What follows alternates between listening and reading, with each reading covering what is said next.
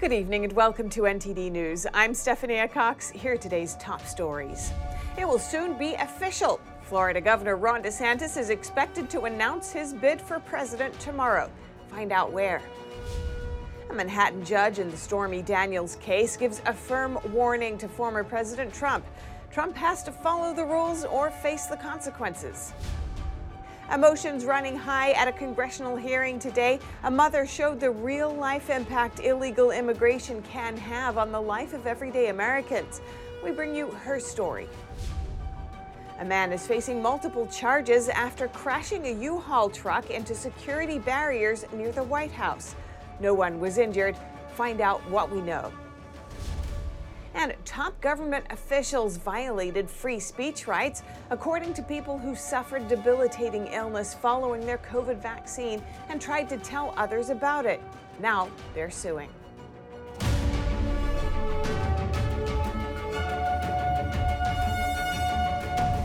Florida Governor Ron DeSantis will officially launch his presidential campaign. The announcement is expected to come tomorrow after months of speculation. Elon Musk confirmed the news on Fox News. We'll be interviewing um, Ron DeSantis, and he has quite an announcement to make. Um, and will be, will be the first time that something like this is happening on social media and with uh, real time questions and answers, uh, not, not scripted. The Florida governor will be launching his campaign in a Twitter Spaces interview with Elon Musk at 6 p.m. Wednesday evening. The press secretary for the DeSantis campaign confirmed the plans in a message to the Epoch Times. The Twitter Spaces feature allows for a large group of people to participate in a voice conversation. The feature's current iteration does not allow for video. DeSantis is jumping into an expanding GOP field currently dominated by former President Trump. In the most recent average of polls maintained by Real Clear Politics, Trump holds the lead with 56 percentage points, while DeSantis trails as a distant second with 19 points. And in other news about Trump in Manhattan today, a judge in the Stormy Daniels indictment case held a special hearing to ensure that the former president understood his new rules. If Trump doesn't comply with the mandates, he could face contempt charges. NTD's Ar- Arlene Richards has more. Former President Donald Trump was back in court today for a stern warning from Judge Juan Merchan. This comes after prosecutors in the Stormy Daniels indictment case asked the judge to bar Trump from publicly using evidence to attack witnesses. Merchan agreed with the prosecutor's request to put a muzzle on Trump by signing a protective order in early May. The judge made it clear today that Trump could be held in contempt of court if he fails to comply with the order. Trump appeared by video conference while his attorneys were present in court. The May 8 order bars Trump from publicizing undisclosed prosecutor evidence, but gave Trump access to certain limited information. Prosecutors had filed a motion last month asking the judge to block Trump from posting evidence to social media and also asked that he be restricted from viewing sensitive material unless his lawyers are present. In a previous hearing, Merchan made it clear that this wasn't a gag order giving Trump permission to talk about the case as he advances his presidential candidacy. He also said Trump has a right to publicly defend himself. Meanwhile, the case continues in state court as Trump's attorneys seek to have it moved to federal court. In a federal court filing three weeks ago, his attorneys argued that the alleged conduct occurred during Trump's presidency and that former presidents have a right to be tried in federal court. They argued that the case involved important federal questions, including the alleged violation of federal election law. The judge set the trial date for March 25th of 2024 for jury selection. This is likely to affect Trump's run in the Republican primaries, which are set to occur between February and June of next year. The next hearing date is scheduled for October. Arlene Richards, NTD News. Speaking of elections, former Arizona Republican candidate for Governor Kari Lake is launching a major ballot chasing operation. She calls it the most extensive one in Arizona history and possibly in American history. Such an operation involves reaching out to likely voters to motivate them and make it as easy as possible to vote. Lake says she wants to inundate the mail in ballot system. And we're going to make sure that we employ every single person in it volunteers, mothers, fathers, individuals, students Even the kids are involved because it's their future that we're fighting for. And we are going to get out there and register voters. Lake also said that she plans to take her case about the 2022 election to the Supreme Court after a state court judge ruled that she didn't provide evidence of misconduct. For the past six months, Arizona gubernatorial candidate Kari Lake has fought one court battle after another in her bid to overturn what she calls a botched election. But on Monday, the same state court judge who dismissed her entire complaint last December dismissed her remaining claim.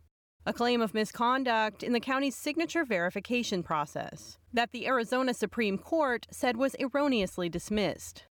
Lake's attorney argued last week that there was questionable ballot counting and verification. He said around 270,000 ballots with signatures were verified in less than three seconds.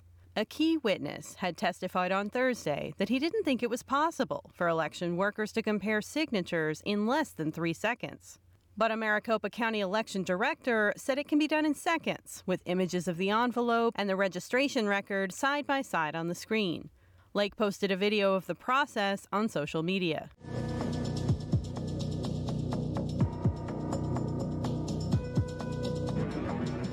In the post, she said in Arizona, 80% of voters use mail in ballots that require signature identification.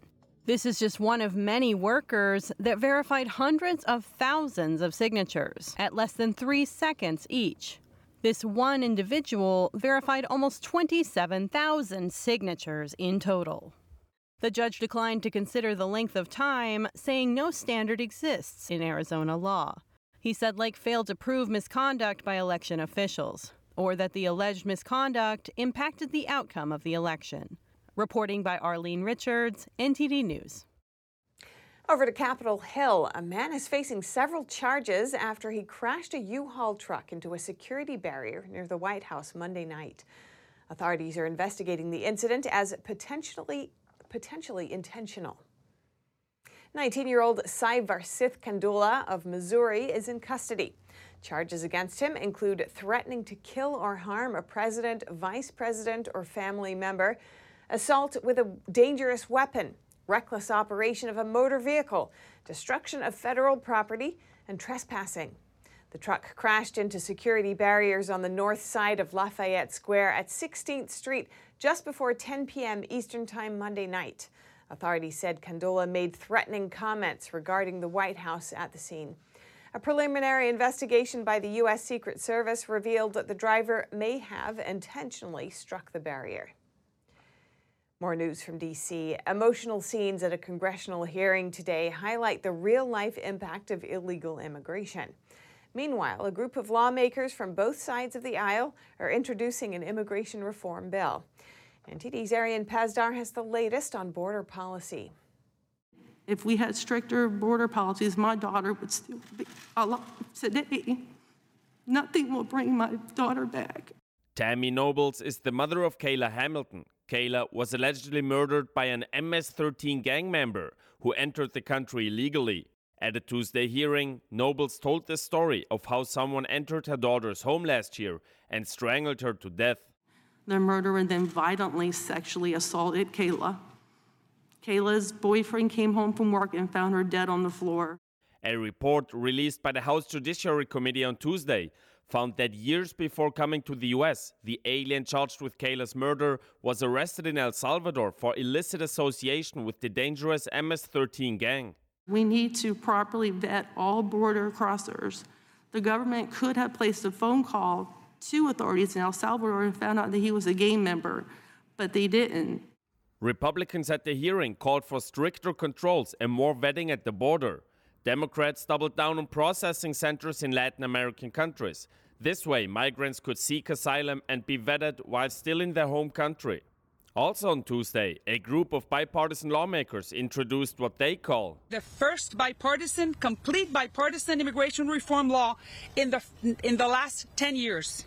Republican Congresswoman Maria Salazar says the so called Dignity Act aims to give more funding to Border Patrol as well as supply technology, create humanitarian campuses along the border where migrants would receive an asylum decision within 60 days, require the use of E Verify, an online system that checks whether an employee is legally authorized to work, fund processing centers in Latin America for migrants to seek asylum, and make more green cards and visas available. However, the bill is not expected to pass, as House Republicans said they first want to increase security at the border before passing immigration reform. Meanwhile, House Republicans on Tuesday said the Halt Fentanyl Act will be introduced this week. Lawmakers say it would supply law enforcement with the tools needed to keep fentanyl off our streets. The White House this week welcoming the decision, saying the act aims at things which the administration has long supported. Ariane Pastar, NTD News. Meanwhile, a report says the Biden administration plans to end familial DNA testing at the border. The aims of such tests are to prevent fraudulent parental claims. According to a memo obtained by Just the News over the weekend, Customs and Border Protection will stop the DNA testing once the contract with its vendor expires at the end of the month. The CBP memo says the FBI will still be handling forensic DNA collection, which is separate from the CBP program. The familial DNA testing started during the Trump administration. Its goal is to stop illegal immigrants from using children to create fake family units in order to cross into the U.S. A report from the Government Accountability Office in 2022 found that one tenths of the children tested turned out not to be related to the illegal immigrants crossing with them. And in health news, a group of people who suffered after taking the COVID vaccines are suing President Biden and some of his top officials over censorship. The plaintiffs say the officials violated their rights to free speech and peaceful assembly by pressuring social media companies to crack down on people like them who shared their experience after receiving the vaccines. Here to discuss this case is New Civil Liberties Alliance's litigation counsel, Casey Norman, whom I spoke with earlier today. Casey, the plaintiffs that New Civil Liberties are representing in this case are calling it a landmark lawsuit. Could you explain the suit for us and the significance of it? Sure. Um, so we are representing six individuals across the country um, who are all very heavily censored on social media platforms from Facebook to TikTok to Twitter, um, all over the place for speaking just about their personal experiences after they took the COVID vaccine. Um, and, you know, this includes posting photos. For instance, one of our, our plaintiffs, Mr. Ernest Ramirez, he lost his son actually a few days after taking the, the COVID vaccine. And and as just one of many examples, he posted a photo of his son on Twitter and on Facebook, um, and a photo of himself at his son's funeral. And this was labeled as false information and flagged on Facebook, and it was removed entirely on Twitter. So, just to give you a sense of the, of the kind of speech that we're that we're seeing censored here, um, and each of the six plaintiffs have dealt with this form of censorship. Wow, that must be devastating. What kind of response have you had from from the social media companies? So th- that's a great question. We are actually the defendants in this case are government officials and agencies. Uh, we're not going after the social media companies themselves, and the reason for that is we t- typically, you know, in the in the Constitution under the First Amendment, it applies only to government actors and not private entities. And we have seen in some previous lawsuits, including Missouri v. Biden, through the discovery and the the facts um, produced in that case and others, that there's a high level of collusion, pressure, coercion from these government entities, um, telling the social media companies to censor this type of information or to flag it as dangerous or lies, um, inappropriate content, that kind of thing. We have many, many screenshots of just a variety of posts, um, tweets. You know, throughout the platforms, we have people posting, even in private support groups. For instance, on Facebook, um, we have a number of private support groups for those who are injured after, after taking the COVID vaccine, and they they screen everybody before they're allowed to enter. And all the members of the groups are, you know, those who've suffered in similar ways. And even in these private groups, we'll see them posting, you know, advice, medical advice, what's worked for them after they they've suffered these injuries. Even these types of posts are being removed. Um, the private groups are shut down, frozen. Um, you know, a- anything to that involves the COVID vaccine or that even questions the government policies. We're seeing that kind of thing being censored. And what outcomes are you seeking? What are you hoping will come of this case? So we are seeking in this lawsuit declaratory and injunctive relief, and that means we we basically want the courts to inform the governments and all the officials and agencies involved in this censorship that their conduct is unconstitutional, it's unlawful, they need to stop. Um, so that that's what we're seeking. We're just we're hoping to stop this in the future and to just draw attention on the misconduct in the first place, um, and then you know have a formal order instructing them to stop. Absolutely. And is there anything else that you would like our viewers to know about this case? Yeah, so I mean, this case it raises all kinds of issues, but I think the first one is, and I think the way that we can distinguish this case from prior lawsuits like Missouri v. Biden or or Changizi, um, in this case we have six individuals talking about their lives. They're not advocating any political policy. They're not anti vaxxers. They range across the full political spectrum from Democrat, Republican, moderate. Um, and all of these individuals are being censored. And I think everybody in this entire country should be really alarmed and disturbed by, by what we're seeing here and just the the dogged censorship enterprise that continues to be executed to this day. Um, you know, I'm receiving further screenshots from these clients with further instances of censorship that are still continuing, and I think that's really the way to distinguish this case even more so from from some of what we've seen in, in the recent past. Um, and I, I, would say that is one of many, many alarming things that we're seeing in this. And I, I really hope that people will pay attention. Thank you so much, Casey Norman. Really appreciate it. Thank you for having me. Families torn apart. A brutal suppression of faith in China has changed the lives of millions, including ones here in the United States. NTD's Iris Tao has more on a congressional briefing today. So please help my father and help the people under the persecution in China. At a congressional hearing, you heard from several U.S. residents whose family members are being persecuted in China because of their faith. Let's take a listen. Ten years ago, my mom was behind the bars, and my father was trying his best to save my mom. And 10 years later, my father is behind bars. My mom and I are trying our best to save my father. Joe Yo is an engineer and a popular YouTuber living here in the U.S. His dad was recently sentenced to eight years in prison for practicing Falun Gong, a meditation practice based on the values of truthfulness, compassion, and tolerance. But the Chinese Communist Party deemed the practice's popularity a threat, and it launched a campaign of persecution that's led to millions being detained and tortured throughout the past two decades. Our family remained separate and he's not the only one. Lydia Wang wants to rescue her mom, who was arrested 11 times in China for holding on to her faith.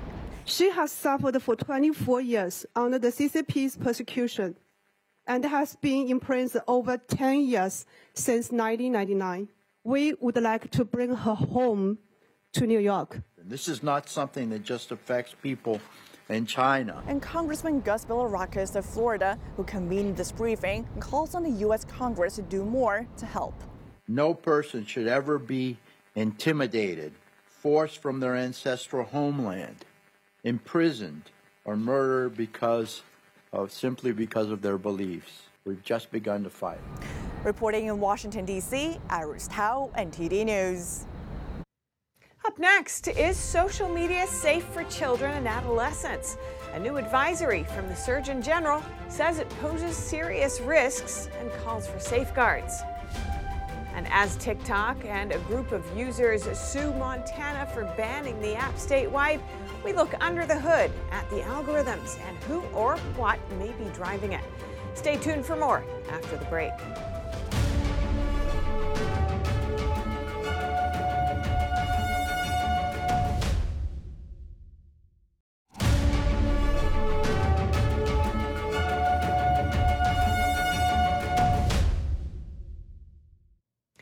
Surgeon General Vivek Murthy released an advisory today on social media and its impact on children's mental health.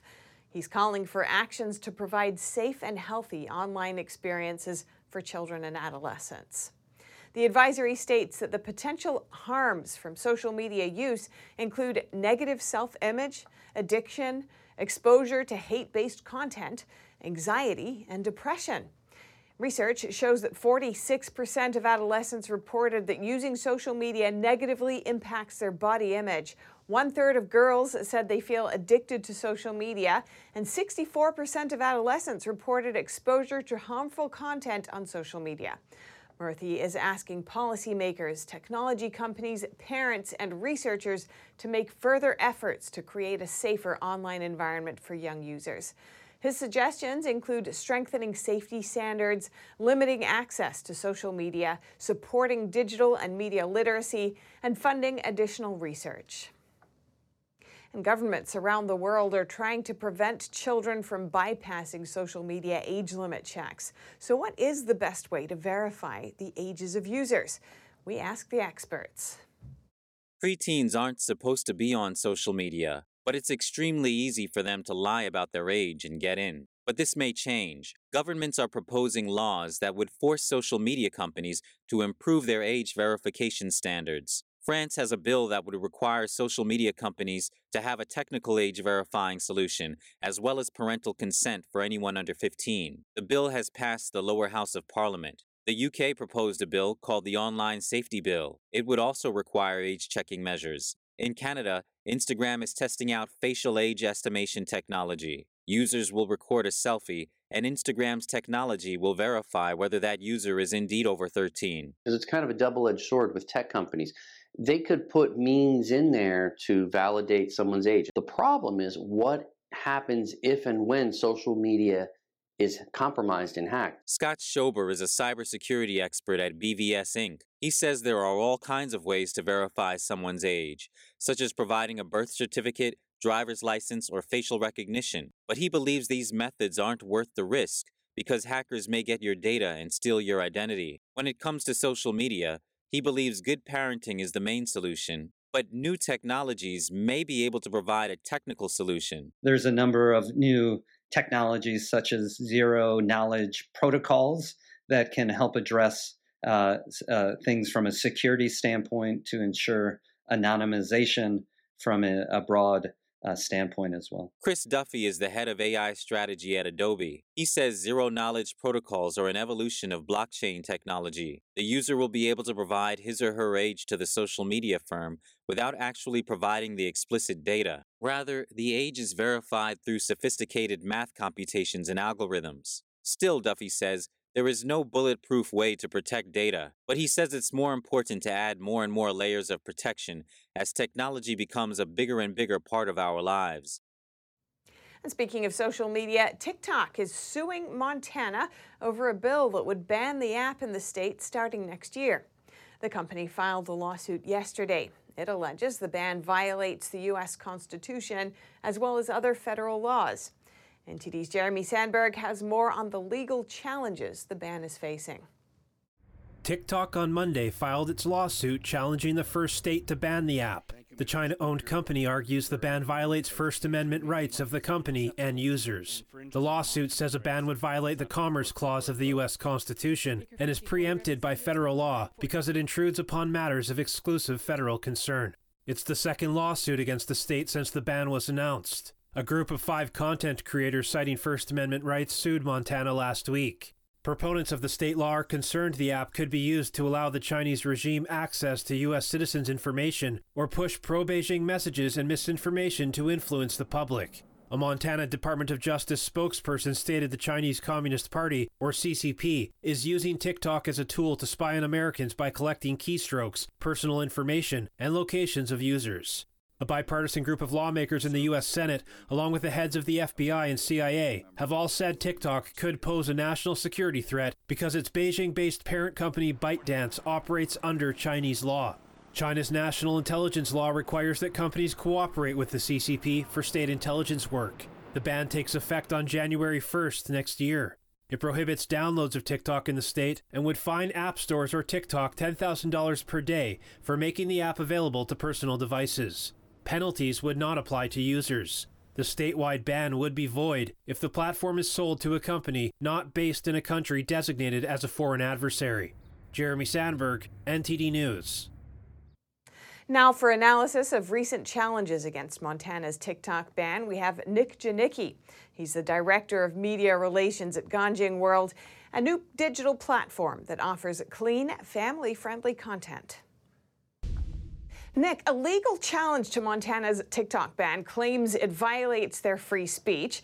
It likens the move to hypothetically banning the Wall Street Journal because of who it owns it or the ideas that it publishes. What's your take on that? Is it an accurate parallel to draw? You know, it's such a great question, and it's actually a very funny question because it's, I think it's minimizing what TikTok is and the influence it has, and really understanding the technological things that are actually happening. And so I don't think it's a good parallel personally. Uh, and the reason is what's happening with TikTok and what we're seeing a lot of with a lot of social media companies is this idea of privacy. You know, so as a user of technology, what what implications does that mean in terms of your privacy? So when you're reading the Wall Street Journal, uh, there's not a you know a, tra- a geo tracker on you. It's not taking all of your data and it's not sending it to China, right? So I think it's a very misleading parallel based on the ideas of the company. It's less about the ideas and what's actually being implemented is uh, concerning from the standpoint of privacy, right? And so uh, right now we know that China is sort of pushing its military agenda in the world. Uh, it's a very scary time, and we can't be so uh, naive to think that a company running out of China isn't utilizing that data against the U.S. for a military or uh, economic advantage. Last week, a former Twitter board member warned that while TikTok is dumbing down America's youth, it's simultaneously supporting loftier goals for China's youth. What's your take on this apparent contrast? Do you think it could be part of Communist China's unconventional warfare?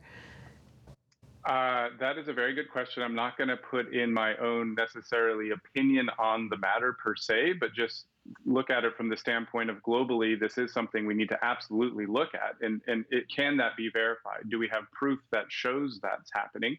And then in that case, what are the appropriate measures that are being taken? So I think what's happening in Montana, what's happening in other countries where people are actually doing the research, you have high level government officials doing the research, you have other companies doing the research showing that yes, the algorithm is being made to actually harm potentially U.S. citizens or people in the West, and the algorithms being changed to actually help uh, youth in China. That's something that absolutely should be looked at, and I think it should be regulated as a controlled substance. If now knowing that technology is as powerful in terms of hijacking the limbic system as you know fentanyl in certain regards or certain other drugs, where you know these should be looked at as something that does need to be controlled and we need to be very cautious. There is a Cold War essentially going on, and um, you know we need to take it very, very seriously.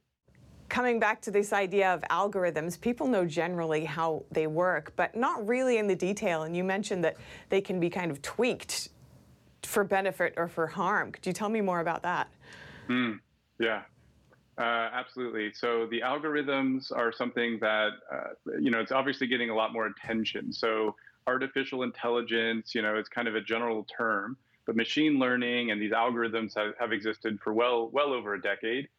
Essentially since the the internet formed. You know, you had things that would direct you to other things. It would make recommendations.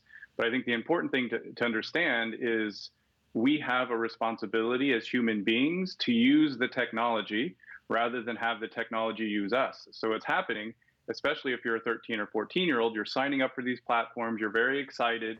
But as your sort of vulnerabilities start driving your decisions on what you watch, you're going to get more content that essentially tailors to those vulnerabilities rather than it driving you down these, you know, addiction loops.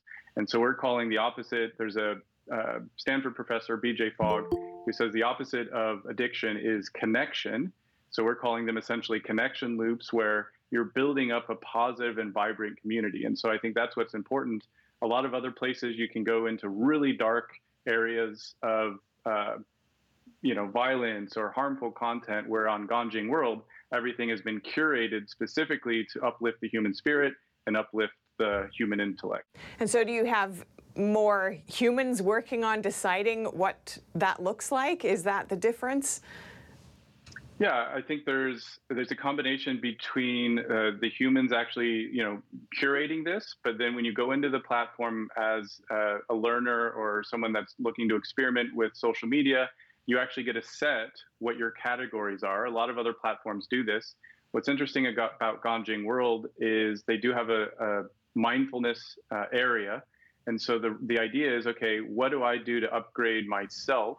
And you're going in with that intent, you're picking the categories that, that work with that. But I think it's also important to note the Ganjing world does not collect personal information and it's not selling your personal information to any third parties, including China or even any advertiser, where everything's very generalized and they're keeping that way on purpose. And I think that's the biggest benefit is knowing that you're not being tracked, nothing in the app is following you off the app, right, onto other websites. It's not making recommendations to other advertising networks. All the information is is uh, private. All right, great to hear all about that. Thank you so much, Nick Janicki. Great to hear your thoughts. Perfect. It's my pleasure. Thank you so much.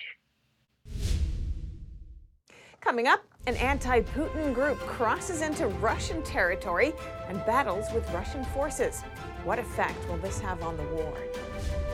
And a win for U.S. taxpayers. That's what one lawmaker is calling new action by the Energy Department. The agency is pulling a $200 million grant from battery company Microvast over its close ties to the Chinese regime. We'll have that and more after the break.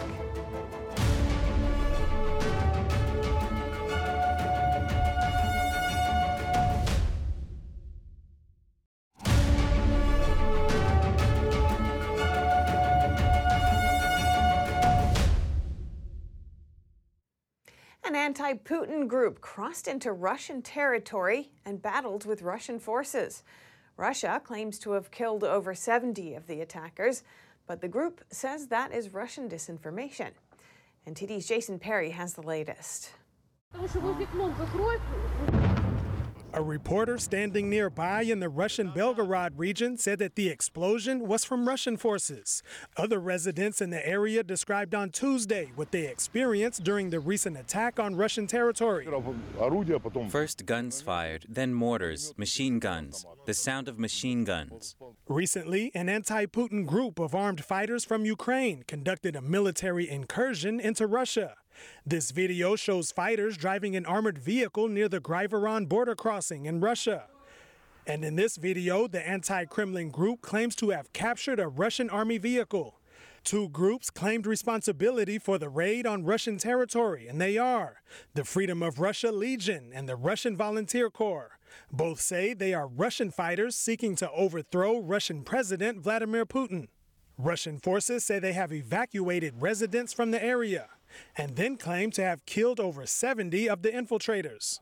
The Kiev regime, having faced a defeat in Bakhmut, have now moved to acts of terror against civilians. And the Russian Defense Ministry released this footage, which reportedly shows them attacking the anti Putin group.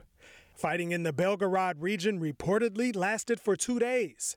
A Ukrainian defense intelligence official confirmed to CNN that the group was part of the defense and security forces in Ukraine, but acting as independent entities in Russia. So, what impact will this have on the war? The head of London based Mayak Intelligence Consultancy said the move is not a game changer, but it could prepare the battlefield for Ukraine's upcoming counteroffensive. And he explained how it might work. One is to rattle the Russians make them worried about the possibility of risings amongst their own people. But secondly, force the Russians to disperse their troops, to move some of their reinforcements towards Belgorod region. Hopefully, I think Ukraine must hope, opening up areas for sort of a major attack in the next week or so and a spokesperson for the Freedom of Russia Legion denied that there had been heavy losses in the Russian invasion, and he called Russian reports of large casualties disinformation. Jason Perry, NTD News. The U.S. Energy Department is pulling the plug on a $200 million energy grant. The funding was earmarked for lithium battery, battery company Microvast Holdings, but lawmakers have raised concerns about its links to the Chinese Communist Party and called on the department to reconsider. GOP Congressman Frank Lucas called the decision to revoke the money a win for taxpayers and American businesses, adding that these funds are intended to strengthen America's battery production and supply chain, not to tighten China's stranglehold on these supplies. NTD's Tiffany Meyer has the story. The grant stemmed from the $1 trillion bipartisan infrastructure law from 2021. And would go toward building a new plant in Tennessee. It would also support R&D for specialized electric vehicle battery separator technology developed by both General Motors and Microvast. The Energy Department considers a range of factors before handing out awards, including the company's ability to perform tasks outlined by the grant, its audit record, and accounting system. Candidates must also hand over a lot of confidential details, which are weighed in the department's final decision. Microvast was one of 20 companies selected for the grant, designed to strengthen battery making on U.S. soil. But based on Securities and Exchange Commission data from last month, nearly 70% of its revenue came from China, with just 3% from the U.S. The company also admitted Beijing exerts substantial influence over its operation and may intervene at any time and with no notice. Asked about the news Tuesday, a spokesperson for China's Ministry of Foreign Affairs said what the U.S. government decides about U.S. companies is a matter for the U.S. itself, and I will not comment on it. Microvast did not immediately respond to a press request for comment. And if you want to be a spy for Germany's intelligence service, we've got bad news. There will be no clandestine operations from the comfort of your couch, as they're not offering remote positions. The head of Germany's Federal Intelligence Service, or BND, said today, We cannot offer certain conditions that are taken for granted today. Some potential hires have been spoiled by remote work they acquired as, as a result of the pandemic. Now they're not interested in working for the BND, which also prohibits people from bringing their personal cell phones to work. The head of the organization, Bruno Kahl, added remote work is barely possible at the BND for security reasons, and not being able to take your cell phone to work is asking much from young people looking for a job. But other intelligence agencies don't seem to have the same policy. The careers website of the UK's MI6 offers flexible work, which means you can work around personal commitments. And the CIA says it offers positions in several working groups for those seeking at home work. Coming up, LeBron James' season ended last night at the hands of the Nuggets, but his comments afterwards suggest his career could soon be over. And big news for football and soccer fans. Levi's Stadium in California is set to host two major sporting events in 2026. Stay tuned for more right here on NTD News.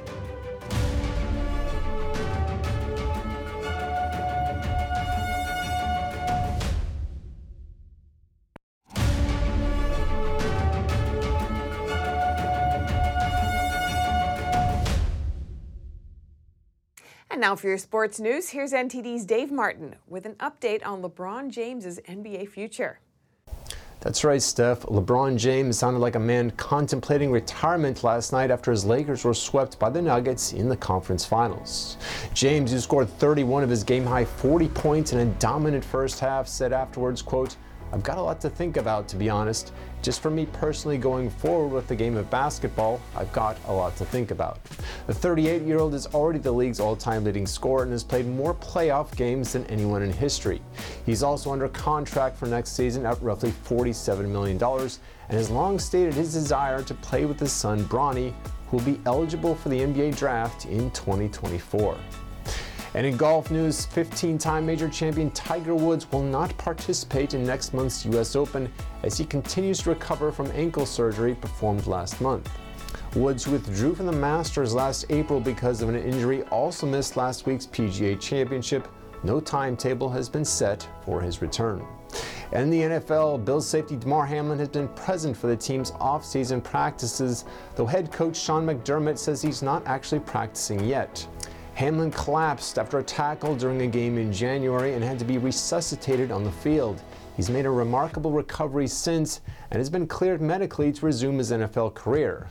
McDermott hasn't said when Hamlin will return to the field, though. And for your sports viewing schedule tonight, more playoff action. First in the NBA, the Boston Celtics look to avoid a surprising sweep at the hands of the Heat in Miami.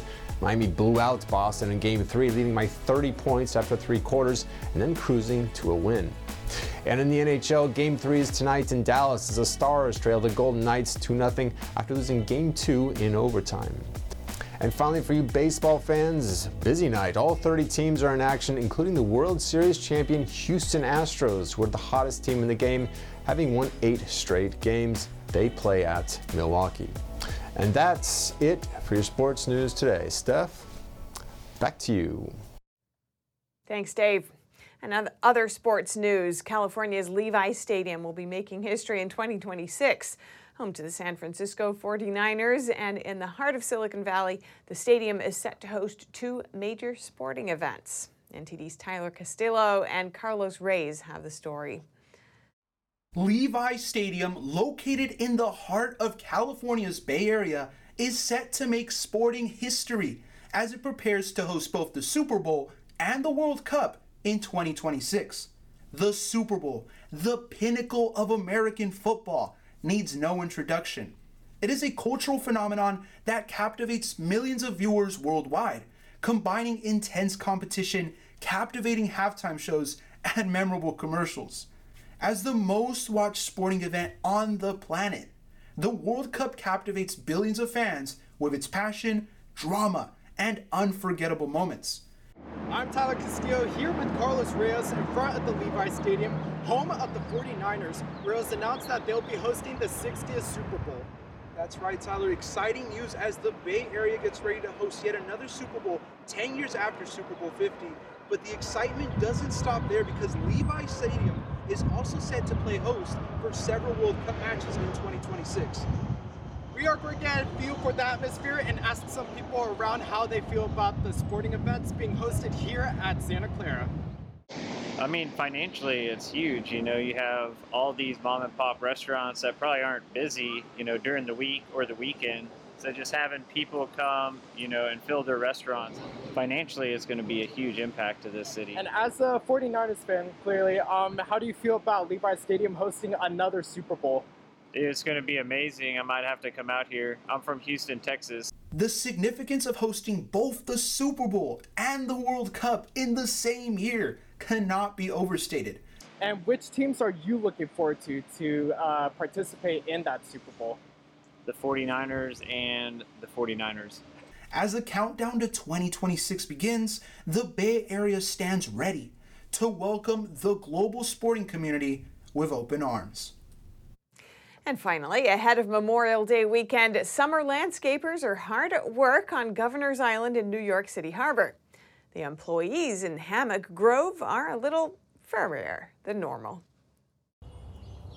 To maintain an eco friendly lawn in the Hammock Grove, five sheep from a lake preserve near Albany have come to munch away invasive plants like mugwort and phragmites. Sheep love it. It's green, it's soft, uh, it's nutritional for uh, grazing animals, it's high in protein. And yeah, I mean, we have these just huge swaths of green pasture for them. So it was just, it's a perfect fit. Some of the sheep, Evening, Chad, and Philip Aries, are return employees, while two, Bowie and Jupiter, are first timers. We're not using tools at all, we're not using herbicide. Uh, this is just completely organic way of keeping uh, our weeds in check. They're super effective. We actually, every year, we've increased the size of their pasture wider and wider throughout the six acres of Hammock Grove because the last two years our main problem was they, they ate everything too fast. Employing woolly critters to eat up the invasive species frees up the Governor's Island horticulture team from weeding full time to focus on other projects. They give me more time to do what I love, which is gardening, by doing what they love, which is eating. This is the third time the sheep have taken up residence in the Hammock Grove.